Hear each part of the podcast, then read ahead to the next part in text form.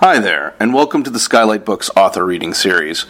If you'd like to learn more about us and our many upcoming author events, please visit skylight books dot com, where you can browse our inventory, buy books, and join our Friends with Benefits Club.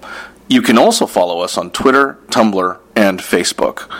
To speak to a real live bookseller like me, please call three two three, six six zero, one one seven five. Thanks for your support, and enjoy. I'm going to read... Uh, my introduction to the book, falling apart at the seams, um, which will tell you, I guess, what the book is about, which is why we're all here.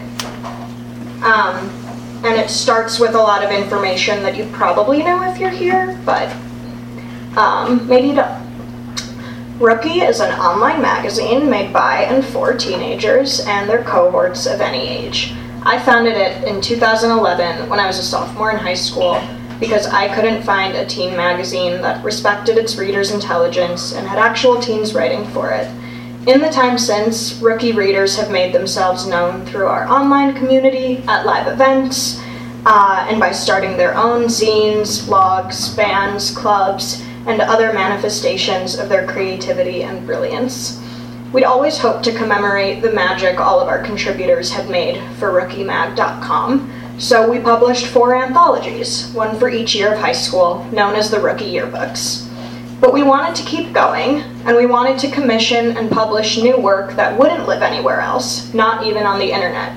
We wanted to focus on a single subject rather than a period of time, and we wanted to see the variety of ways in which rookie writers and artists, rookie heroes we dreamed of working with, and rookie readers who are on their way to becoming all of the above would respond to the same prompt.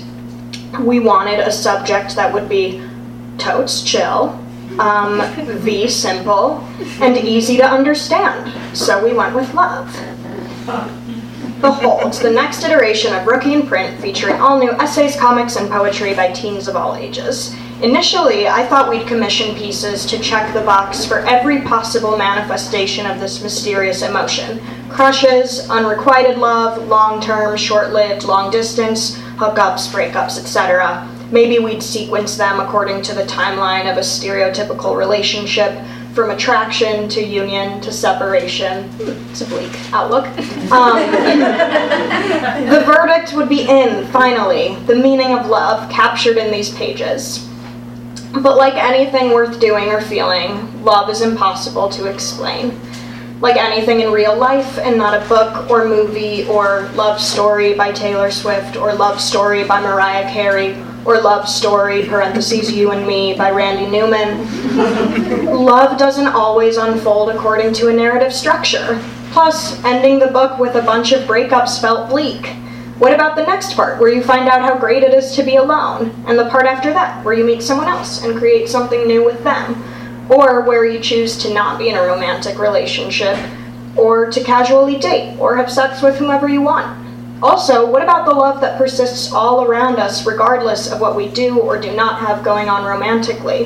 The love you feel when working on something that really lights you up, or taking in a piece of art that seems to read your mind, or discovering a really good book, cough, fart. Um, the people who make your life feel so full that the one might actually be a multi-headed mutant? What about those days where you're like, I can't believe that I'm not only not depressed out of my mind, but that I also actually feel in love with the world around me? Or when you're like, whenever I get gloomy with the state of the world, I think about the arrival skate at Heathrow Airport. You know where this is going. General opinions starting to make out that we live in a world of hatred and greed, but I don't see that. If you look for it, I've got a sneaky feeling that you'll find that love actually is all around. So that was Hugh Grant's monologue from the beginning of Love Actually. Um, but sometimes trying to write about love makes you sound like that. And honestly, the thesis of that movie, however cheesy, is not wrong. Love is all around, but its holding place is not always another person. Sometimes you find the best companion in yourself, or the fun of worshiping a teen idol, or the challenge of trying to understand love in its various forms. Just that attempt, the curiosity. That's how I felt working on this book, and coming to its end, I feel pretty satisfied with the idea that love is a force that takes different forms but can be more present in the feeling of writing, or in memories or fantasies, in a conversation with an internet friend, or in the way your dog waits for you to come home. So, I am proposing a sequel to Love Actually, called Love Actually No But Actually, where everyone plays someone from Rookie on Love. Emma Thompson as Florence Welch's songwriting process, page one fifty-five. Bill Nye as the beauty standards Alessia Cara calls into question, page one seventy-five. Uh, Chiwetel Ejiofor as Emma Straub's favorite books. Kiera Knightley as the lion in Edgar Kerat's short story. Colin Firth as Mitski Miyawaki's musical career. Liam Neeson as Marlo Thomas's acting coach. These are all pieces in the book, um, with page numbers. Laura Linney Uh, as Montgomery Clift in Hilton House's tribute to the screen icon. January Jones as the love letters that taught Janet Mock she was a writer.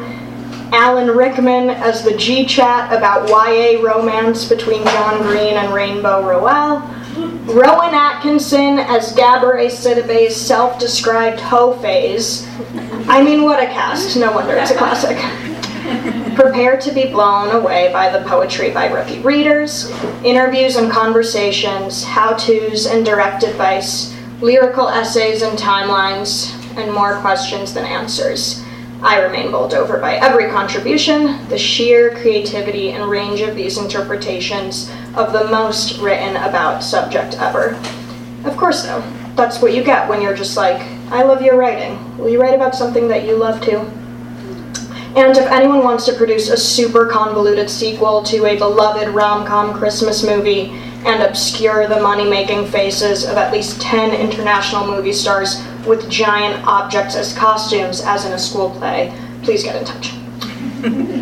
Love. I say it in every editor's letter, but now I extra mean it. Tavi. Um, so, one of the pieces in this book is by Collier Meyerson, and she's here to read it for you now.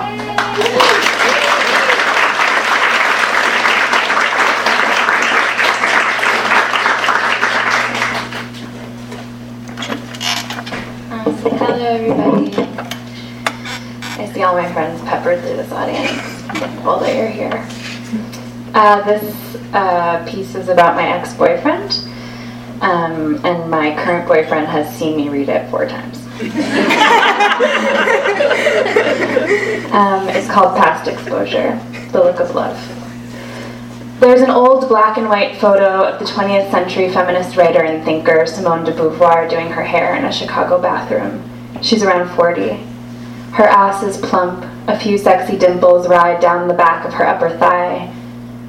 Her left leg stands sturdily out in front, and she's leaning a bit on her right hip. All she's got on are a pair of heels. It's easy to imagine how, it's easy to imagine this was how Simone de Beauvoir always did her hair, no matter who was watching. But it also seems like she liked it when somebody did watch. I know the photo was taken during her affair with the writer Nelson Algren.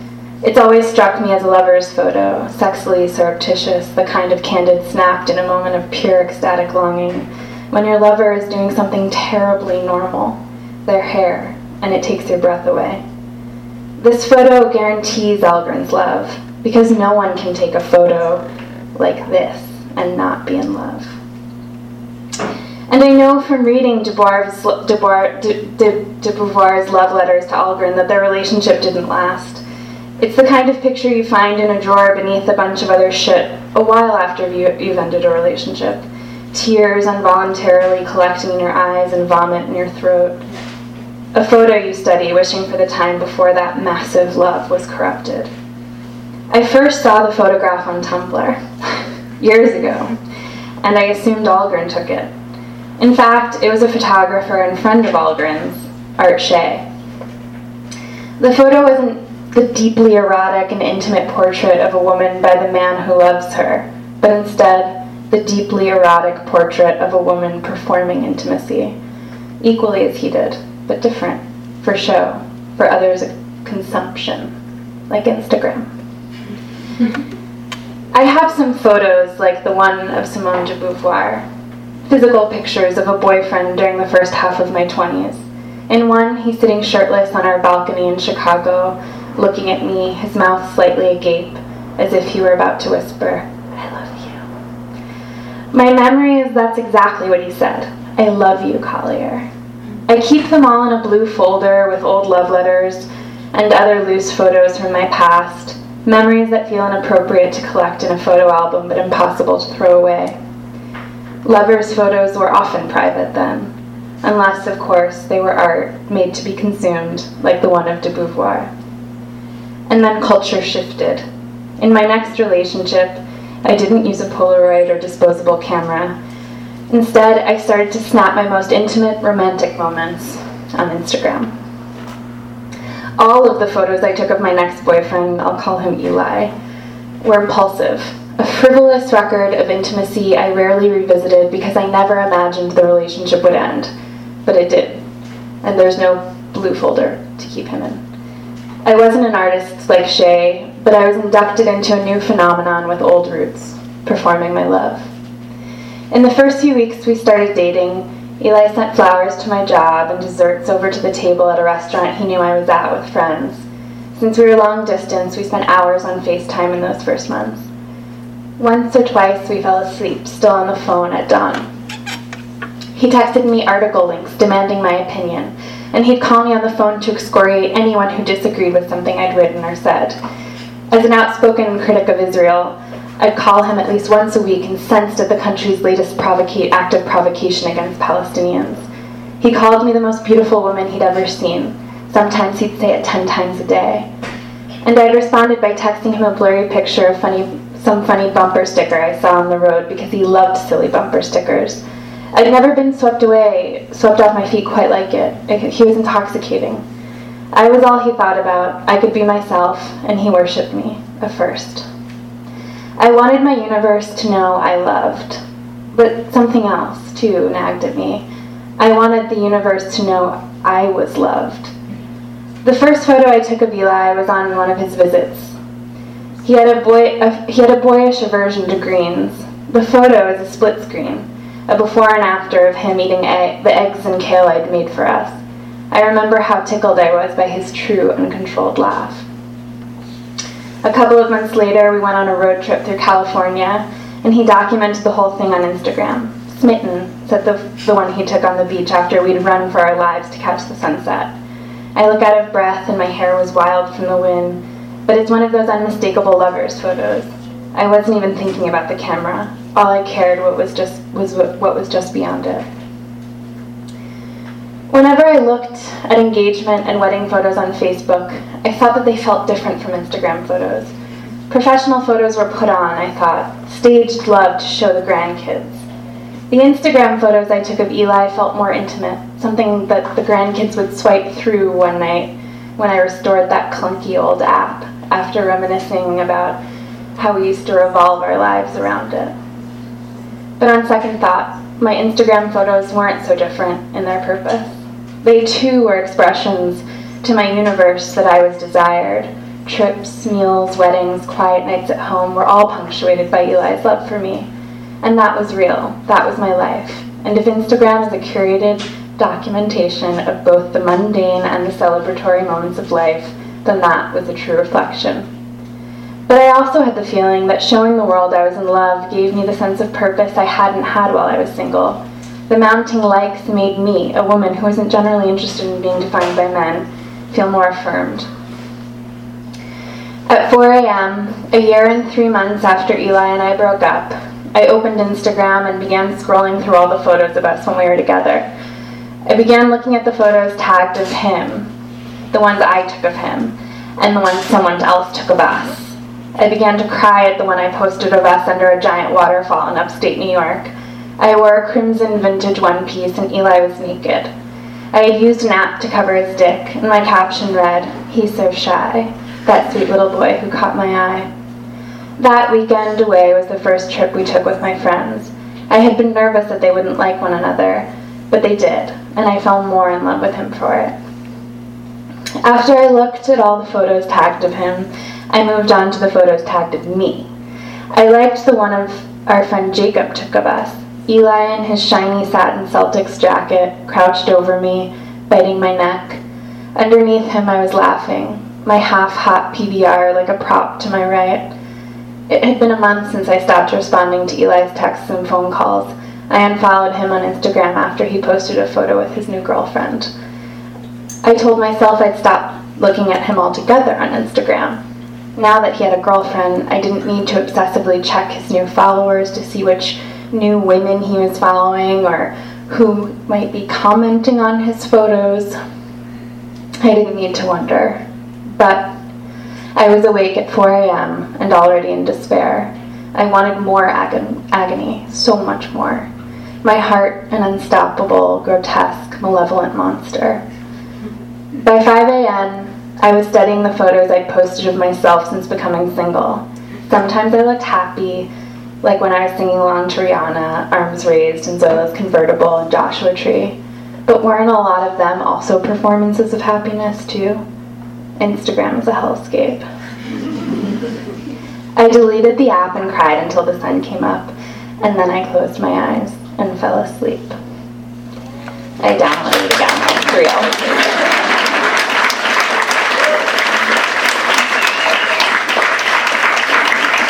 Um, up next is uh, Dylan Tupper Rupert.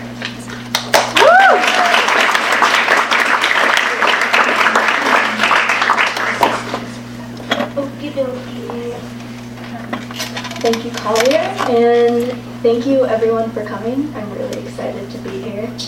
I feel very at home uh, in rooms full of rookies and like cool rookie dads. I am going to read a piece that is on the website. That's something I wrote last year. It's kind of just like a multi-part despair fest, but there was one thing about love in there, so I was like, I'll read that.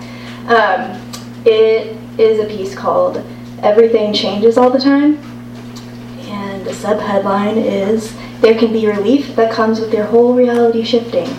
So this is part of that piece that talks about um, just like the regular, mundane, existential dread that we all come to arrive at at some point in our teenage years or early twenties. This one is about how the things you love now are not your permanent saviors. So strap in. Moving to California saved my life. Becoming a runner saved my life. This band, I love them. Like, you know they saved my life, right? Like, they totally saved my life when I was thirteen. When I've said things like this and meant them, there was no actual life at stake. But there were times these claims felt very true, at least in regard to resisting some psychic death. These so-called lifesavers really are markers in my timeline of something that moved in just when I needed it. They were gestures of right place, right time, righteousness that helped me out from going through an unraveling or a depression or an emotional loss. I have love for the things that have saved me in moments of shiftiness and confusion when I needed a guide and a marker. That's why the grief feels like a breakup when you move on from them. It hurts to learn that just because something saved you once doesn't mean it's capable or destined to save it forever. And by saving, I mean it either gave you a reason to survive in a hard moment or a reason to thrive in an easier one. Sometimes you revisit that place or that album or that religion or whatever it was and realize that it's not the appropriate survival tool for your moment anymore. It no longer fits. It might be comforting to know that it's still there, but the conditions have changed and you need new apparatuses. Is there anything more heart-wrenching than a breakup with a thing that you love? Not a person, but a passion, a place, something that was once so important to you, but no longer holds the same relevance to the things you're going through, or just doesn't seem to align with the person you've become since discovering it. Your needs are different now, and it doesn't work the same way. That's disorienting, that fizzling out of die-hard appreciation for something that has given you so much when it was most needed. You're not crazy for feeling like your favorite book betrayed you when the themes no longer suit your philosophies, or feeling like the place you moved to and were so happy in now wants to file for divorce. I've been brokenhearted by the phasing out of my passions, as I was figuring out that they would never contain the full curriculum of surviving all of life. But a work of art that I worshipped, or a sport I loved to play, where I found metaphors for self-discovery, or a social group where I tumbled upon the most exciting ways to live up until that point were not going to carry me all the way through. They were just moments, and they no longer suited me. Their techniques for breathing life into emotional areas in which I felt a little dead just don't work anymore. This is basically the kill your idols realization of the thing sphere. When I approach a new intense life realization, it often feels like a tiny death in my own personal universe, but this one can feel like a dozen worlds imploding in once. What do we do to survive this? We gotta break it down. Was it that thing really? Was it the book, that youth group, that sports team, or that band? Or was it your ability to discover them in the first place and to find what you needed most from what it could offer you? Was it the resourcefulness of your scrappy soul to discover a minor redemption inside something you could love? That salvation feeling is all due to your ability to discover and find what you needed, whatever that was. It's important to let what these discoveries are evolve. It's just as important to realize that it wasn't the thing that saved your life, exclamation point. It was what you found in it, what spoke to you through it, that did the life-affirming heavy lifting here. That means that things are ephemeral, no matter how hard you try to preserve them. Passions will come and go and die and decompose and evaporate into irrelevance, which, okay, ouch. But it means that you have it within you to go through life and uncover gifts, like Easter eggs set out for you, in the art and activities and experiences that you choose to engage with throughout life. The hardest round is the first round, when you notice your tastes, and what you need out of that kind of adoration change for the first time. You're gonna grow up, and just like your relationships to people, you need to let go of some old friends and find new ones as you change too. That's the end of that chapter. Thank you.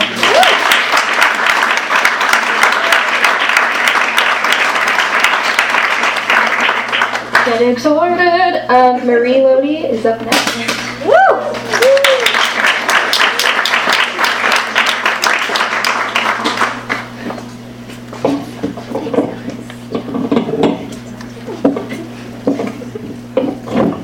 Hello there.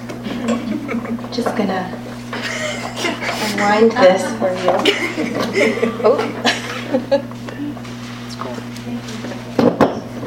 Because I'm gonna do a little presentation. I'm Marie, and I'm going to read a little vintage piece from the summer of twenty thirteen when I fell in love with a boy. This is a ghost story. It's yours, and it's mine, and it's about all the ghosts we have ever loved. I want the next few months of my life to be like an eighties comedy, comedy, I proclaimed, surfing on a van like Teen Wolf, overdosing on Otter Pops, and making out with someone who ends up being a ghost. This was an actual tweet. It was said in jest, but sometimes words are spells, and then those spells come true. And I was always really good at conjuring things in a witchy way. I'd watch him walk the block or so from his place to mine. His face was bathed in shadows, but I could make out his leather jacket in silhouette.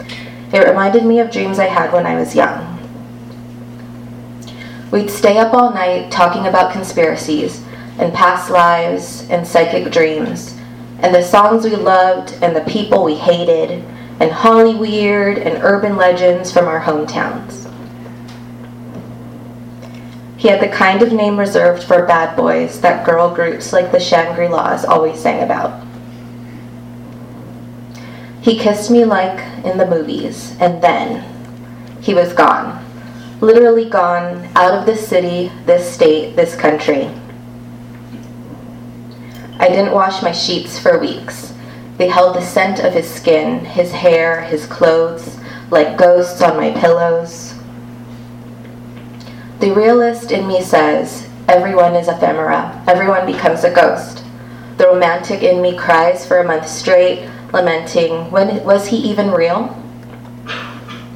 To contact a ghost, you can perform a seance, use odd forms of communication, Twitter, Facebook, Gchat, like a Ouija board. Does anyone use Gchat anymore?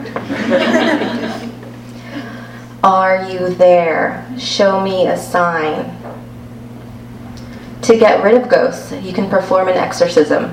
Destroy any possessions the dead left behind. Burn sage, don't speak their name. Don't you ever speak their name. They say three a.m. is when the veil between this world and theirs is the thinnest, the most vulnerable. Sometimes I'd suddenly awake, scared to look, scared to look at the clock. But I didn't have to look because I already knew. Three o'clock. And then came the silence, the scariest sound of them all. I understood when Hemingway said, "It is awfully easy to be hard-boiled about everything in the daytime, but at night it is another thing. But at night it is another thing." Nighttime is when every ghost I have ever loved visits me the most. I want to ask if any of them will stick around longer, but I always stop myself before I do. I guess I've been haunted by a lot of ghosts. I wonder if I'm a ghost to someone too. Spoiler alert, we got married last year.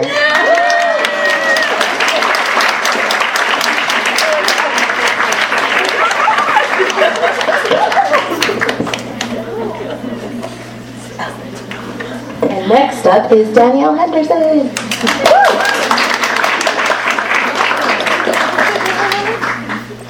Hi guys. Okay, three quick things before I read this piece. One, I'm also going to stand because I'm wearing Old Navy pants, so one false move and they'll be down by my crotch. um, two, there's a cat upstairs who's really cute, so we're like, I'm going to be kind of psychically unavailable while we complete our mind meld while I'm reading this. And uh, the third thing is that I'm going to read something about my lack of interest in skincare. And just to double down on that, I grew a little zit for you. See you in the front row, just special. Okay, this is something I wrote called You First. There is a feeling that you've learned to ignore. It's the one that starts as a dull throb in the deepest part of your body, stretching symphonic tendrils of no towards your heart, often subsiding into a disappointing chorus of who cares by the time it gets there.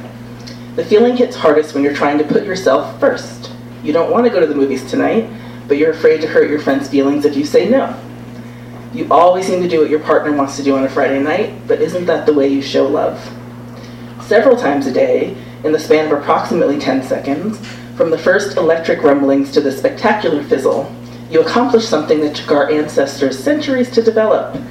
You push forward and ignore your instinct to love yourself first. Most people will confidently tell you to love yourself without giving you any firm directions on how to actually do it. The concept of self-love has been whittled down to self-care, and self-care has been reduced to a buzzword.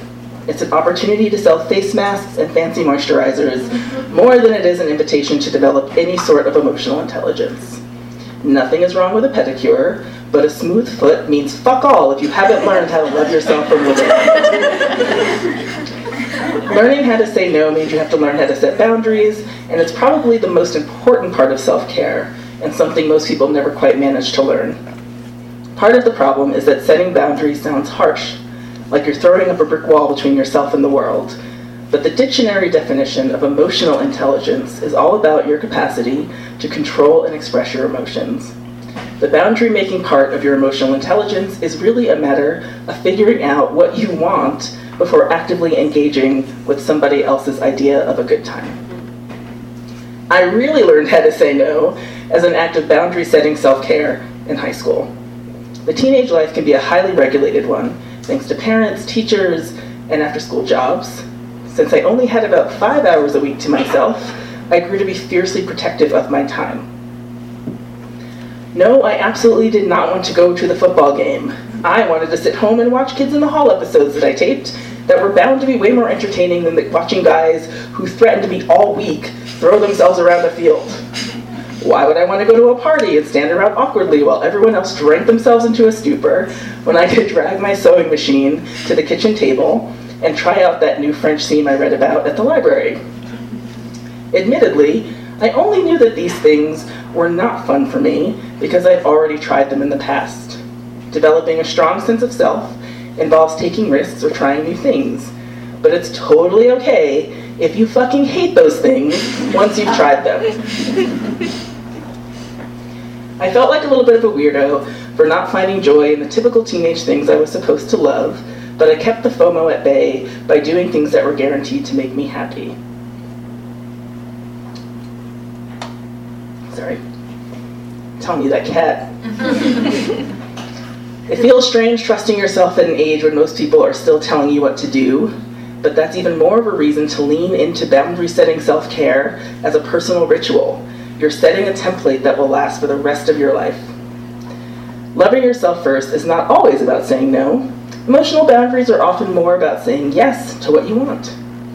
It was easy for me to forego football games because spending four hours practicing how to sew made me feel good for days. I wanted to be a good seamstress so that I could make all of the outfits that were floating around in my brain, so it made sense to me to spend as much time as possible learning that craft. I didn't know it then, but I was saying yes to something that would sustain me for the rest of my life. The ability to translate my ideas that were in my head into items that existed in the real world. Considering that's how I literally make a living right now, I think it was a good choice.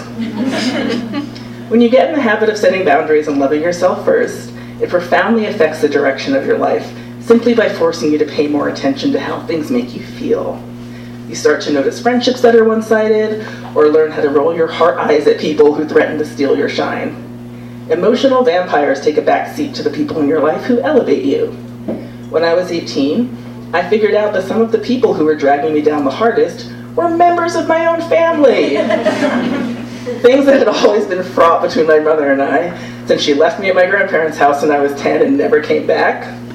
But I had never really considered writing her out of my life until I graduated high school. Nothing about our cultural conditioning can prepare you for a life without a mother, either by choice or by force. So it was a strange decision, a strange decision to make. But then I realized, trying to have a relationship with my mother makes me feel bad, so I'm not going to do it anymore. I gave myself permission to change my mind, and even kept the door open to her for a long time. But in the end, I didn't need the limited kind of love she offered. I learned how to love myself enough for both of us. The kind of emotional fortitude I get from loving and protecting myself also gives me a sense of confidence about how I move through the world. I trust that I'm always making the best decision about what I need, which takes out the edge off of things like quitting jobs or deciding to put off college for more than a decade. Um, or twelve years, thirteen years. That isn't to say that life is always easy. I really struggled for a long time before I was able to cobble together anything resembling a career. But leaving my shitty, volatile co- coffee shop job to be an office assistant was a decidedly good thing, and leaving that office assistant job to work for the United Nations was an even better decision. Every time I left a job, it was for one that would bring me closer to my goals, either by paying me more or being a better environment with better people in it. Stability, community, and happiness sometimes matter more than your paycheck. Your boundaries will shift like the tide as you move through the world, but your gut feeling will rarely steer you in the wrong direction. You're going to live with yourself for the rest of your life, so love yourself fiercely.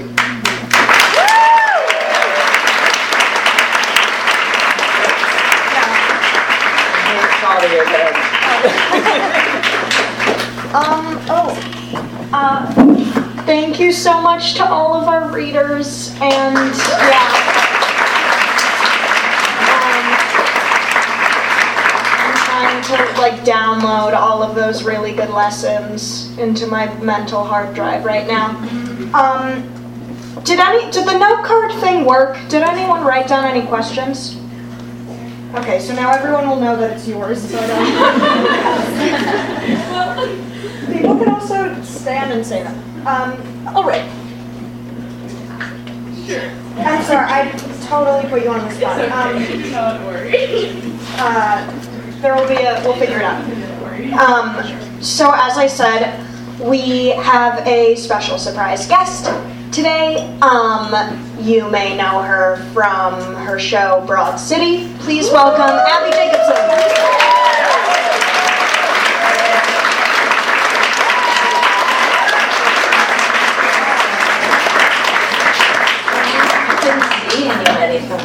Watching. Um, whoa, I'm gonna figure this out. Um, first of all, congrats, dude. This is so Lovely. Thanks. Yeah, I know. It was awesome. They were all incredible. I'm excited to read the book. I am too. Well, I have read it, but yeah. My first response was like, I'm excited too, but I have read it. Um, well, yeah, thank you so much for being here. How's your um, I'm all right. There's no like thing, right? Yeah, it's, it's kind okay. of broken. I think I'm good. If we ignore it, I'll be good. It's re- yeah, yeah, yeah. Oh, thank you.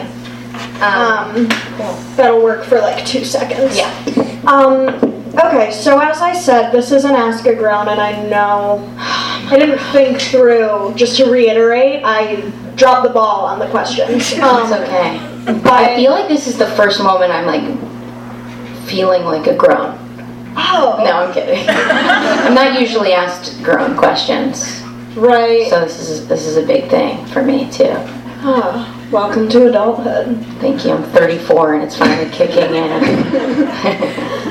Um, I guess I um, will ask this one then. Is there one question? Only one no-car? Yeah, do you want to just say it? I don't know why. So I'm a senior in high school, and I'm near the end of the year, and so this is like the first time I'm really getting that gut feeling of like, oh, all of these friends that I've known and loved since I was like, what, in kindergarten? I, in a few months, I'm going to be away from them, and I really haven't ever had this before, because like if my friends have gone to college, it's like very nearby, an hour away. But my best friend that I've had since like the first grade, who I love like a sister, is going away, and she's going to Boston, and I'm probably going to be staying here in L A to go to college. So I don't really know how, because I'm going to be now in like this kind of more of adult world and college and everything, and how to deal with stuff like that, I don't know. Like, I don't have an I'm so excited for you.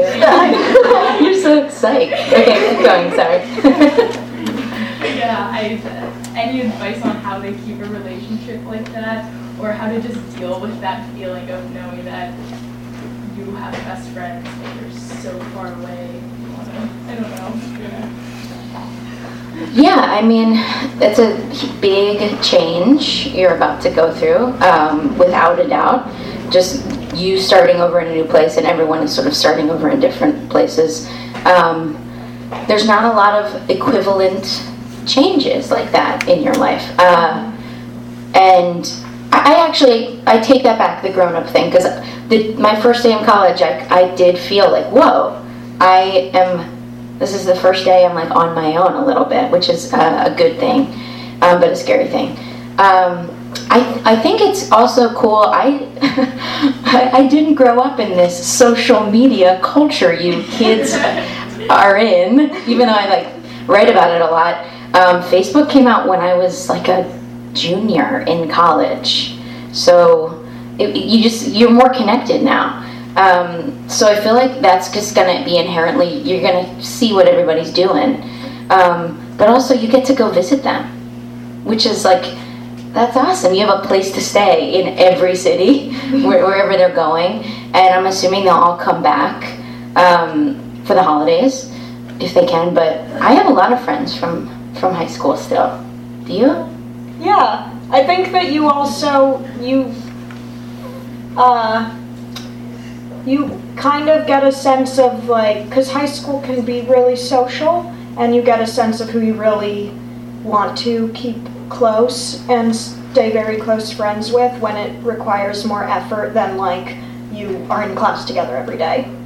So it, it's kind of like a funnel, a natural yeah. funnel in a in a in a organic way. It's like Survivor. Yeah. It's a brutal um, process yes. of elimination. Yes. Every Thanksgiving is another challenge. um, yeah, not to make it sound mean, but I think it's a good thing, like, because then also those friendships mean more because you're both putting in more more work. Yeah, but also not to go in the future, like future positive, but you're gonna meet incredible people at college. So are all your high school friends, and then they'll, you'll like get to meet them, and it's just kind of like branching out in a in a dope way. Thanks, Abby. Yeah. Yeah. Um, I kind of have two questions. I'm using the mic. Not all. I'm so quiet. So I kind of have two questions, but I'll try to be quick and not monopolize all the time. Okay. But um, so I'm a senior in college, so it's a little bit different. Um, but I'm about to be completely financially independent, and that is terrifying. Um, just any kind of. Yeah, cool. Any financial advice? No. Financial advice, but like, um, it's, like it's, it's, it's a scary step. Yes, it is. Um, yeah, I'm trying. I, okay, so I, yeah, it's a very scary moment. Um, I moved to New York right after I graduated from college, and it was the first time that I was financially independent. And I was, I'm very lucky. I come from a uh, like a middle upper upper middle class family in the suburbs of Philly. But so I had like it was like I had like a if anything crazy happens, I was like I know I'd be okay. But I was totally on my own, um, and it was terrifying. But I and there were like there was like a roller coaster ride uh, of like ups and downs with that, where I felt comfortable and other times where I didn't. I'm actually gonna give you advice um, based on Alana, um, who I make the show with, because she was always so much better than I was. When we were in like the roller coaster of making Broad City, there were moments where we were like scrounging up, like I, at least I was like, I'm eating baked potatoes for for a week now, like as every meal, with, because I was like trying to figure it out and trying to, you know, fig, uh, yeah, it was just all over the place. But Alana always saved. She, she just like always like every check she had like a methodology of like putting some aside, so that she was always comfortable and I was sort of always running around with my head chopped off. Um, I recommend her way, except my way is more fun to write about. So depends on what you're trying to do. Yeah. Okay, awesome. That actually covered my second question, because it was like advice for going into the entertainment industry. So have more life experience to write about.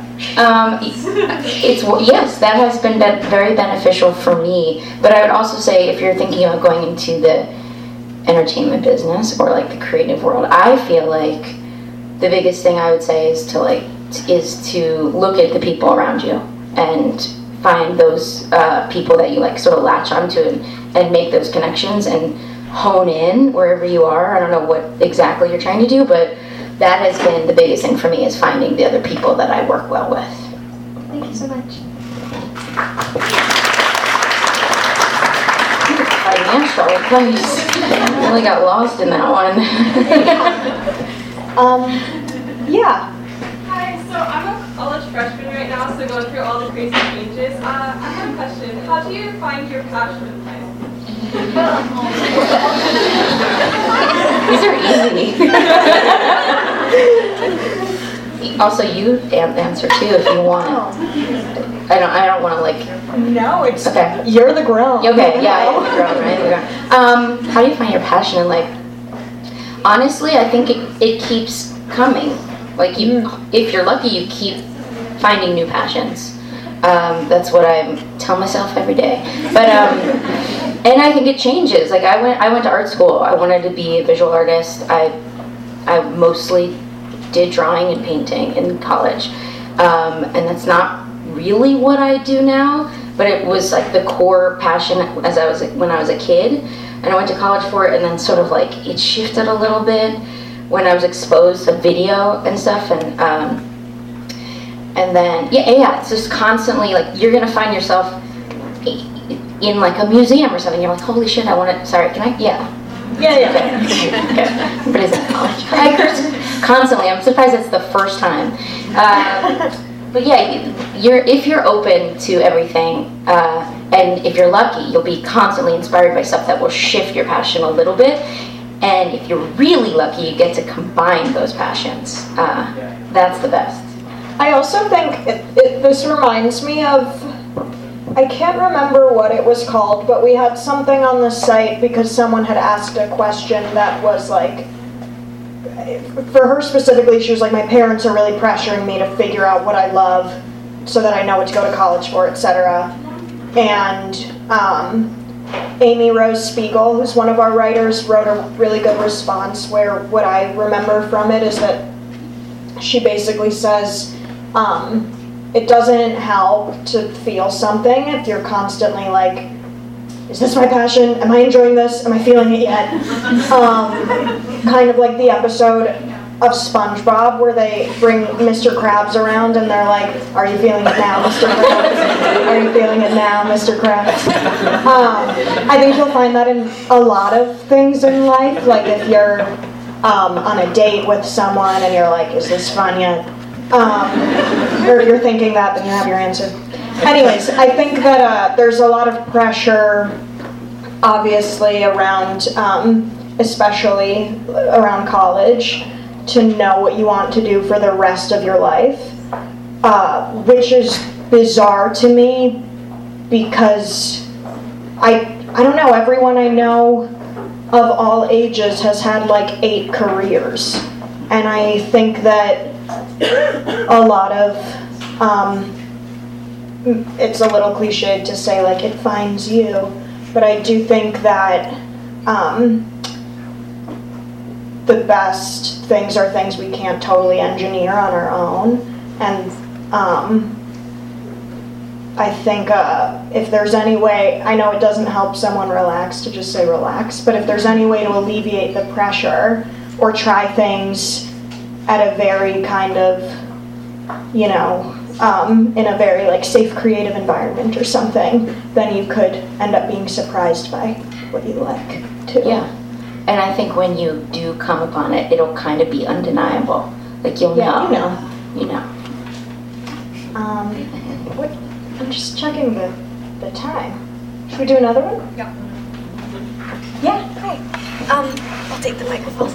I kind of have two questions mixed together. One is, especially for Tavi, you didn't go to college, yeah. But that's kind of because your career had already started. But um, how did you, I mean, oh, it's problematic. Here, I'll give you this, because it's no, right next to it. Because it's Here, what if I hold it? I'll hold oh. it. Oh. That's okay, I can just talk. Um, my first question is, you know, how I'm a, a senior in high school, and I'm trying to figure out whether I even want to go to college because I feel really passionate and I feel like college is going to get in the way, but I also, as you are someone that like loves to learn and it loves thinking, so how did you like make that choice? And the other question is, no matter what you choose, how the fuck do you take yourself seriously and like how do you conquer self-doubt if you're very someone that's so introspective and like questioning everything? You know what I'm trying to say? Uh, yes, because I deal with it all the time. My friend Sarah's laughing at me because I probably text you every day about my self-doubt. Um, uh, I, I, um, well, the college thing, I, you know, I guess it depends on, um, like maybe a, You, you want to take a gap year and just have more time to figure out if, like, I, I guess it depends. I would have gone to school if it uh, was to study something uh, that I would learn the best from, like, being in an academic environment rather than from experience. Yeah. If you don't have the I don't know, resources or people in your life to be able to have those experiences, an internship or mentors, um, then college is probably where you would find that. Um, I originally was going to take a gap year and then I, while on my gap year, I was like, I already started living alone. A lot of people had told me like, oh, you'll, it's a good way to transition out of living with your parents. I'd already done that. Um, and also, like I said, college is really expensive, and I live in New York, and living in New York is expensive, and it um, it didn't make sense for me at that time, but I would really hesitate to tell a stranger what to do about college. Um, but those are some things to consider, maybe, like, obviously, if you want to be a doctor, maybe go to school. um, But if you want oh, to do no. something, like you can play Operation, like you get it. Um, yeah, I think, uh, Uh, and also, again, people I know who have switched careers, even if they went to school for something totally different, that ends up being useful somehow later. Um, how do you trust yourself and believe in yourself? Hmm. Um, yeah, that's pretty hard. I think uh, something I think about a lot is something Georgia O'Keeffe said, which I'm going to butcher, but she says, she said something like, I've been afraid every moment of my life, and it never stopped me from doing something I wanted to do. So, yeah. Um, and then you find out, like, John Mayer said that. Um,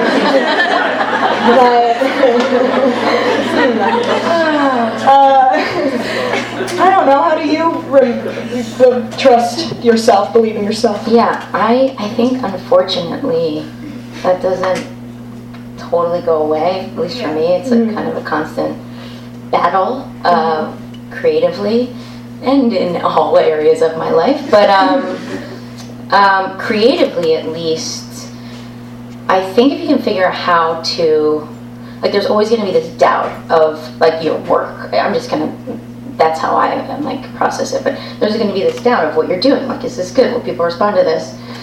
Um, but I think if you can find a way to like yourself, and like your point of view and like your sensibility, um, then that can override the doubt, and then you're you're in the clear. Yeah, if you're just trying to entertain yourself. Yeah, if you can find the con- like that confidence and be like, no, wait, wait, I, I like what I'm saying. Yeah, but it, it is. I'm, I'm. It's like a constant conversation. It's it's right. a duality. And it comes out of, I think, taking in, I don't know what kind of thing you want to do specifically, but I think it gets easier if you're if you um are taking in a lot of movies, books, whatever, and you get a better sense of what you do and don't like. And then you don't have to, if you're making something, you don't have to lead with self-doubt mm-hmm. because you've created some kind of taste, and that can be your kind of safety net. But do you ever worry that, like, it's um you want to be unique? So you're uh-huh. hoping that you're not just taking something like aesthetics you like, or you want to contribute something unique, you know? Do you, yeah. like, does that something that crossed your mind? How do you, like, deal with that? Oh, totally. Um, I mean, I'm, you know, horrified by things I've written where I realize, like, oh, that's, I was totally just, I had that other writer's voice in my head or something. But I also think that, I think you have to go through that.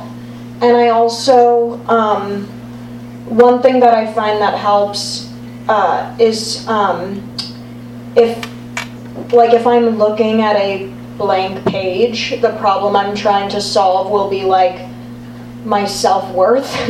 But if there's some idea, yeah. like if there's a story and I'm trying to figure out, like, how to make something more, you know, how to raise the stakes if it's fiction or whatever, then I think if the the problems can be, like, within the work, that kind of takes the burden off of your own. Yeah. You know, it's not a referendum on, like, how good an artist you are. So you just think about the micro rather than, like, the macro kind of. Yeah. While like, you're doing it.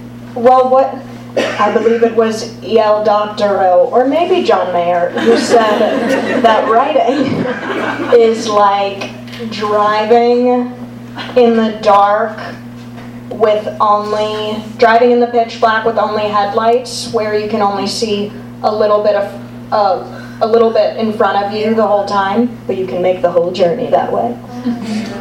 Mm, kind of like life. Um, very good question. Thank you. Um, well, thank you. Oh yeah, I can't resist. So.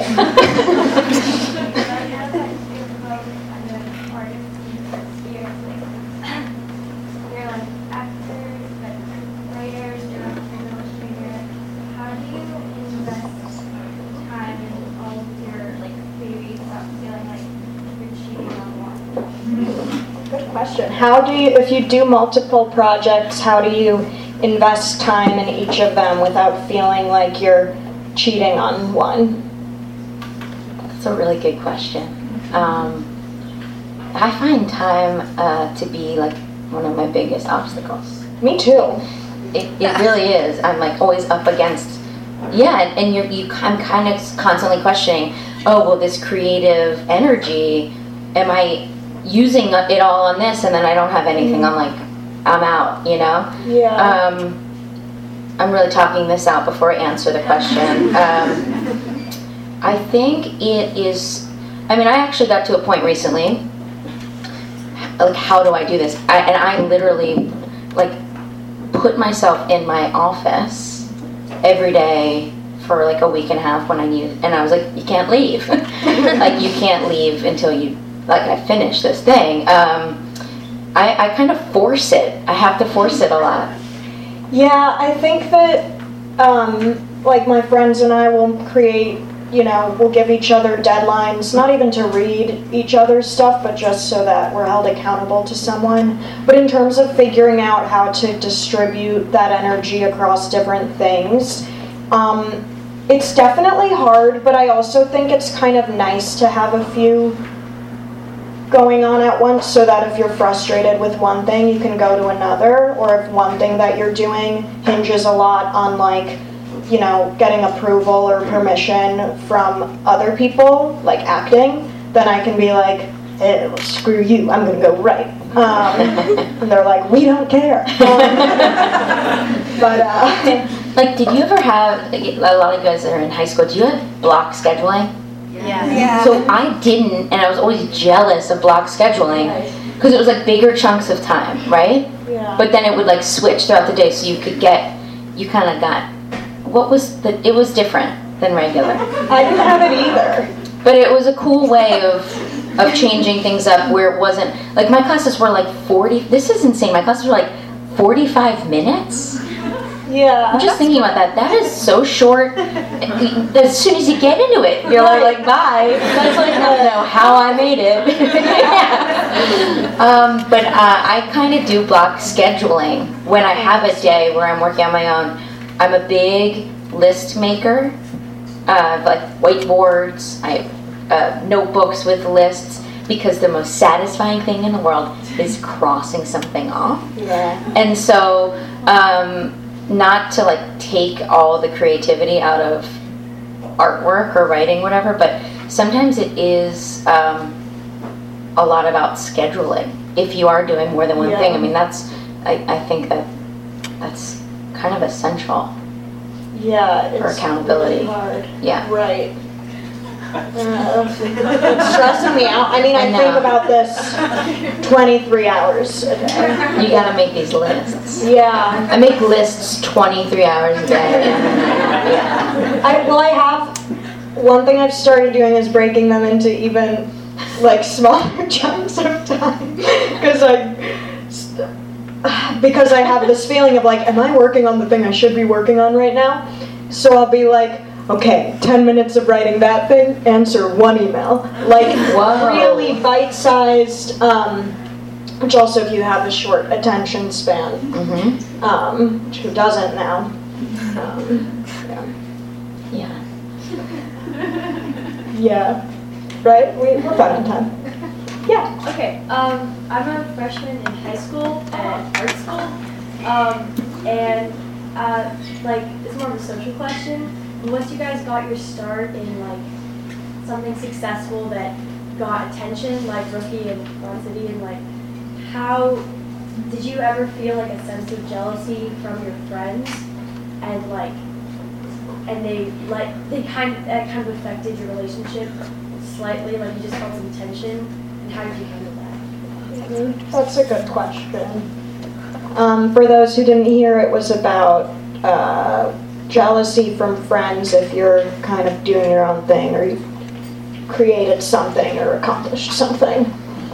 Um, yeah, I've definitely felt that. Um, I, I work with a lot of my friends, um, so I'm among people doing the same thing, but uh, even kind of within, even within that, like being the boss of a thing, even if you're working with your friends, it's like the dynamics shift. Mm-hmm. Um, But in general, I think I always try to put, to like switch the roles, always put myself in their situation and figure out if you're, if if I'm conscious of it, um, then I can if I'm conscious of like this tension, then I can kind of act accordingly in a thoughtful way for the feelings that might be hurt, like hurt feelings or jealous or, and again, I'm like, it's, it's, all, it's kind of like a feeling because I'm guessing someone didn't say something, I don't know. Right, different, I think if it's, if you just sense that you maybe sense your friend it. Is feeling envious or if someone is actually, you know, trying to bring you down. Um, those are definitely yeah, different. So if you send, I always try to like, okay, what, okay, what would that feel like? Um, how can I be sensitive to that? I also, the like we're, we're um, I'm trying to like the spe- specificity of the situation, um, but um, I think I also try to be really conscious of like sharing the good thing going on. Um, so like bringing them along kind of if I can, even if it's in little ways, and just know, like letting them know that you're not trying to uh, make that gap larger. It's nothing personal.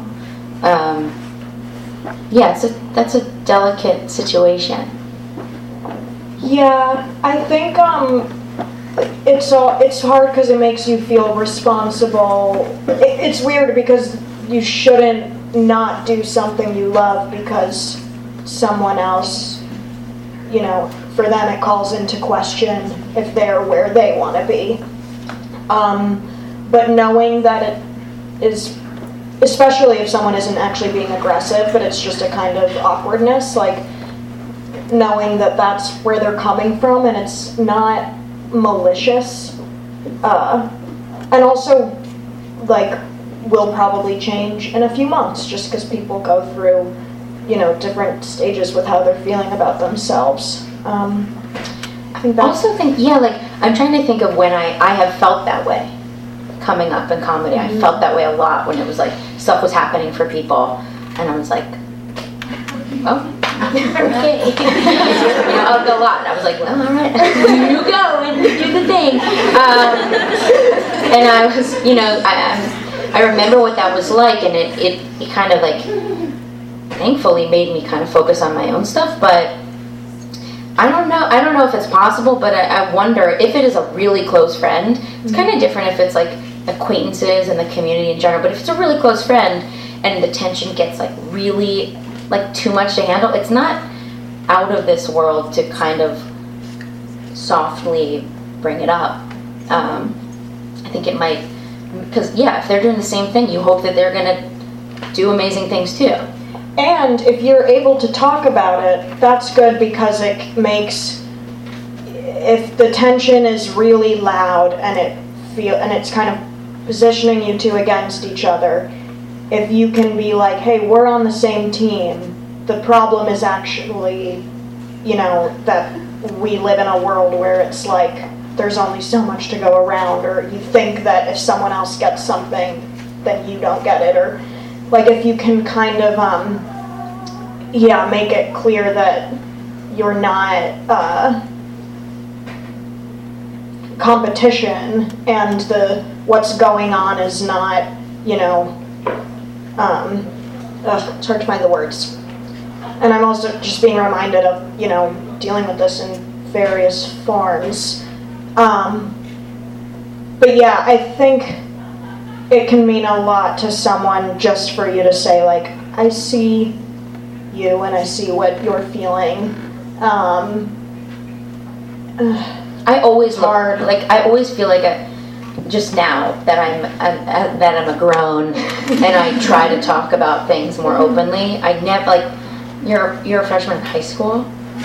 I, you guys are nuts. I was not like this. I was like an idiot. Uh, it, it's just so impressive that, you know, I, to be able to confront a, um, a situation like that is like is very brave. Uh, and I think that if you just, you know, take little baby steps with it, that person, your friend, will be very happy. Because they get to talk about it too, and right now, not you know, it's just like,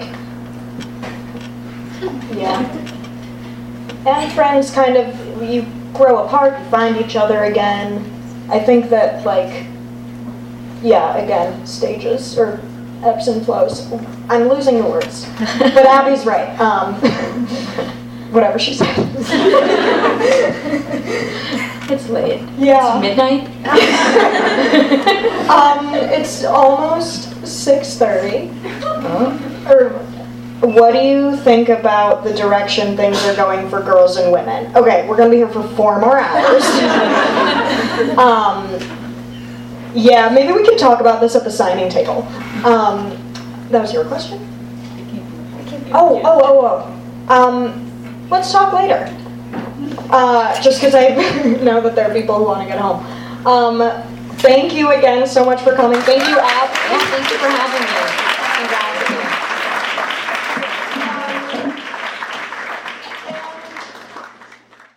You've been listening to the Skylight Books author reading series. Don't forget, you can listen to this and all of our other great podcasts at skylight books dot com. Thanks again for stopping by, and we hope to see you soon.